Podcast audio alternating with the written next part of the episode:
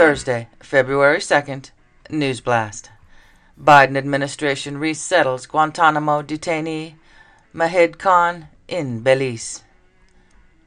Large Chinese reconnaissance balloon spotted over the U.S. New Jersey councilwoman shot and killed in possible targeted attack outside her home. Groundhog Day 2023, Punxsutawney Phil predicts six more weeks of winter. The House has voted to remove Representative Ilhan Omar, Democrat Minnesota, from the Foreign Affairs Committee. Police say suspect arrested preventing potential mass shooting.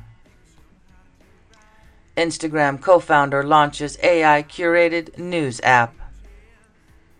Arkansas Governor Sarah Sanders to deliver GOP response to Biden's State of the Union address. Vote to condemn the horrors of socialism split Dems. 109 vote for it, 86 vote against it.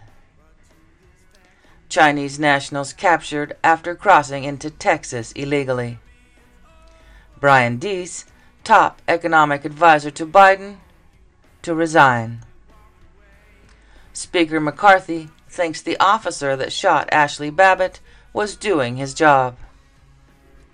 Occasional Cortex throws temper tantrum on the House floor. Biden says more than half of the women in my administration are women. CDC warns about eye drops linked to infection, death.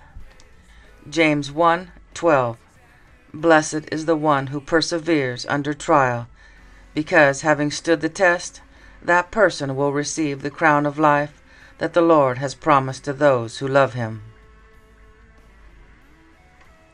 What is your favorite food that includes pasta?